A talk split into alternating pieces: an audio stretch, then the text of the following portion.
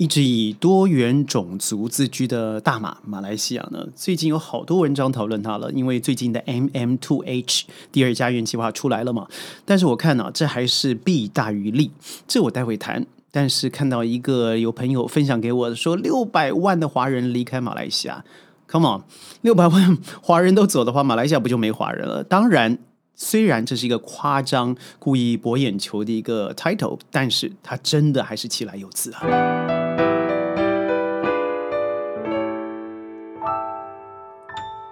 欢迎各位加入今天的沙世界，我是 Shaden。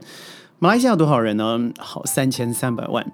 那三千三百万里头的人口，平均以前呢是说百分之六十是。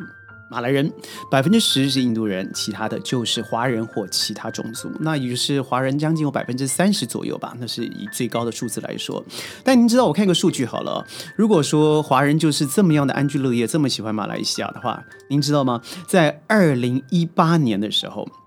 做了一个统计啊，在一九八零年开始，华人比例大概占比百分之二十六点三九，到了两千年是百分之二十三，到了二零一零年是百分之二十二点零五，到了二零一八年多少呢？百分之二十。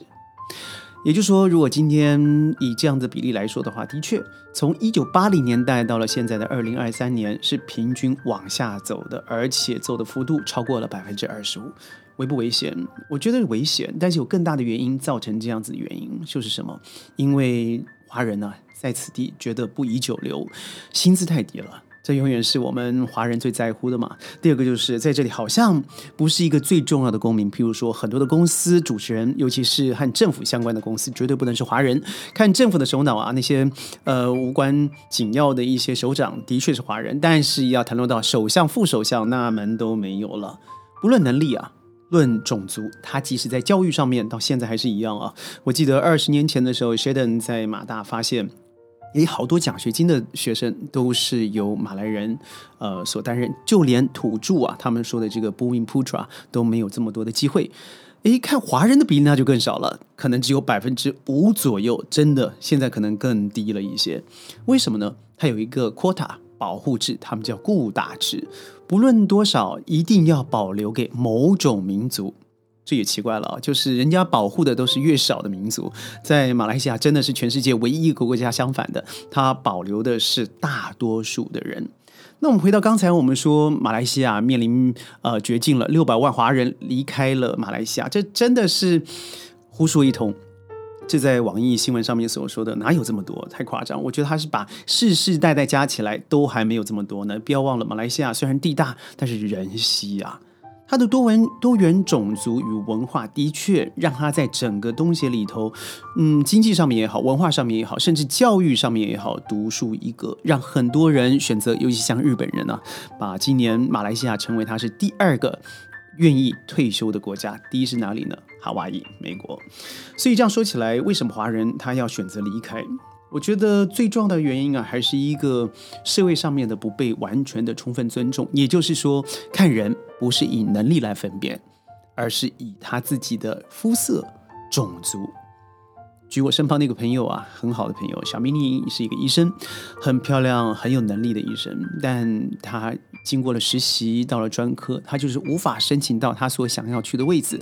但他看到学妹啊、学弟成绩比较差，实习能力也没他好，但已经完成了实习，同时分发到他想要去的地方。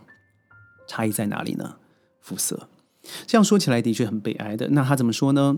我问他的时候，他说：“我第一个想的就是离开这里。”不论去哪里，只要不要是以人种、民族来做区分的地方，我就想去了。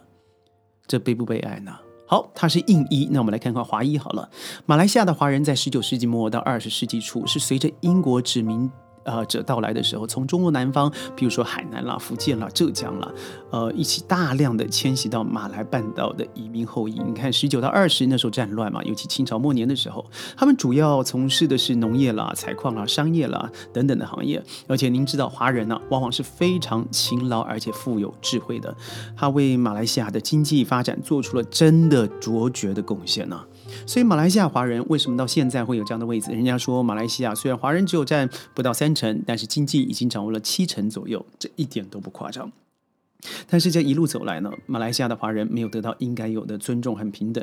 从马来西亚于一九五七年脱离英国殖民而独立以来，马来西亚的政府和社会就一直对华人实施各种歧视和打压的政策和措施，使得华人真的在马来西亚成为了二等公民。就像 Sheldon 身旁发生了一些故事，他都会说：“哎呀，如果……”他不是华人，那就会好一些。甚至啊，就去定一个政府的羽球场，他都会说：“哦，你是华人，不要去好了，还是有一个马来人去定，比较容易定得到，这是炙手可热。”但如果一个基本的人的生命娱乐都必须要用人种来区别的话，那这国家不是一个完全种族主义的国家了。另外啊，在说话好了，以前二十年前的时候，Sheldon 在马来西亚、新加坡、泰国，尤其在马来西亚，你会发现那一辈的人英文没有问题，不能说有多么的顺畅，但绝对不会像现在如此之糟糕。学等身旁很多的马来西亚朋友，尤其是马来朋友，不论在餐厅、在球队、在经商上面，你会发现，年轻一辈，我说年轻一辈大概就是二十到四十之间，他的英文能力真的已经不能够比上四十岁以上的一些年纪比较大的叔叔伯伯甚至阿姨了。为什么？因为种族主义里头有个非常重要的传播方式，那就是语言。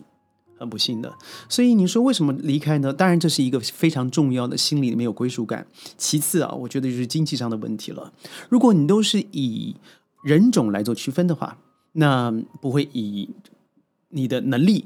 或是你的智慧，你给的贡献来给予薪资，那你就会觉得，哎，我们是同工不同酬啊！我做了这么多事情，尤其在银行，但是我的同事时间到了五点就下班了，那我做到晚上九点加班了以后回来，薪资是一样的，责任更多，我干嘛待在这里了？如果您看听过 Sheldon 上一集所说的，我去了这个国家哦，姓叫简的这个字，那一样在马来西亚，你领三千六百块令吉。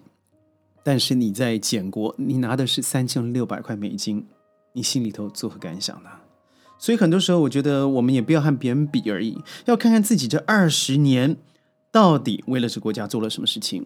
我可以很公正的说，马来西亚是东协国家里头唯一一个努力退后的国家。第一个原因还是政治，从纳吉的政府，后来到了这些上上下下，就从。嗯，我们知道的马哈迪，后来在 MCO 之间的这个沙宾等等，Sabri，他们几个人彼此之间都是勾心斗角。后来的穆希丁，到了最近上来的安华，你看到每一个人都是以权谋相重，而不是以民生为主的。这最后让人口本来就不是非常集中的，呃，大马华人他看了以后干嘛？我还努力什么？如果这样下去，每次政治前后不能够一致，上行下效，那到最后还不是就是一盘散沙？很显然，我说过了，亚洲在二零二三年货币表现最差的倒数第一名，日本，这我要拍手鼓掌。倒数第二名就是马币了。当然，马币贬值有它其他的原因，但最重要的是，我觉得在教育、医疗、就业、财务上面、财产上面，马来西亚都是退步的。那你可以说人出走没有原因吗？当然有原因，但最重要的是这个政府是否是不是真的看到这个原因，而且对症下药，还是想着下一次什么时候大选，什么时候可以做票，什么时候可以用宗教来攻击人，用人种来攻击人，从来不用能力、用学历、用自己的贡献度来看一个人的价值。如果不这样的话，坦白说，在整个东协十国，我对马来西亚是保持悲观的。或许您是马来西亚人，或是您住在马来西亚很久的时间，但我非常的欢迎您可以跟我开抬杠，跟我吵架。只要你在评论区里头留言，我一定会回复你。不要私讯我，私讯太多了，没，但是私讯别人看不到嘛，所以我真的不建议你骂我。但是我更想知道的是，我们彼此之间可以有更透明的讨论，让这个地方我所深爱的马来西亚可以更好、更棒。我是 Shaden 沙世界呢，在云端跟你见面，记得你一定要点赞、转发，强烈推荐。我们下次见，拜拜。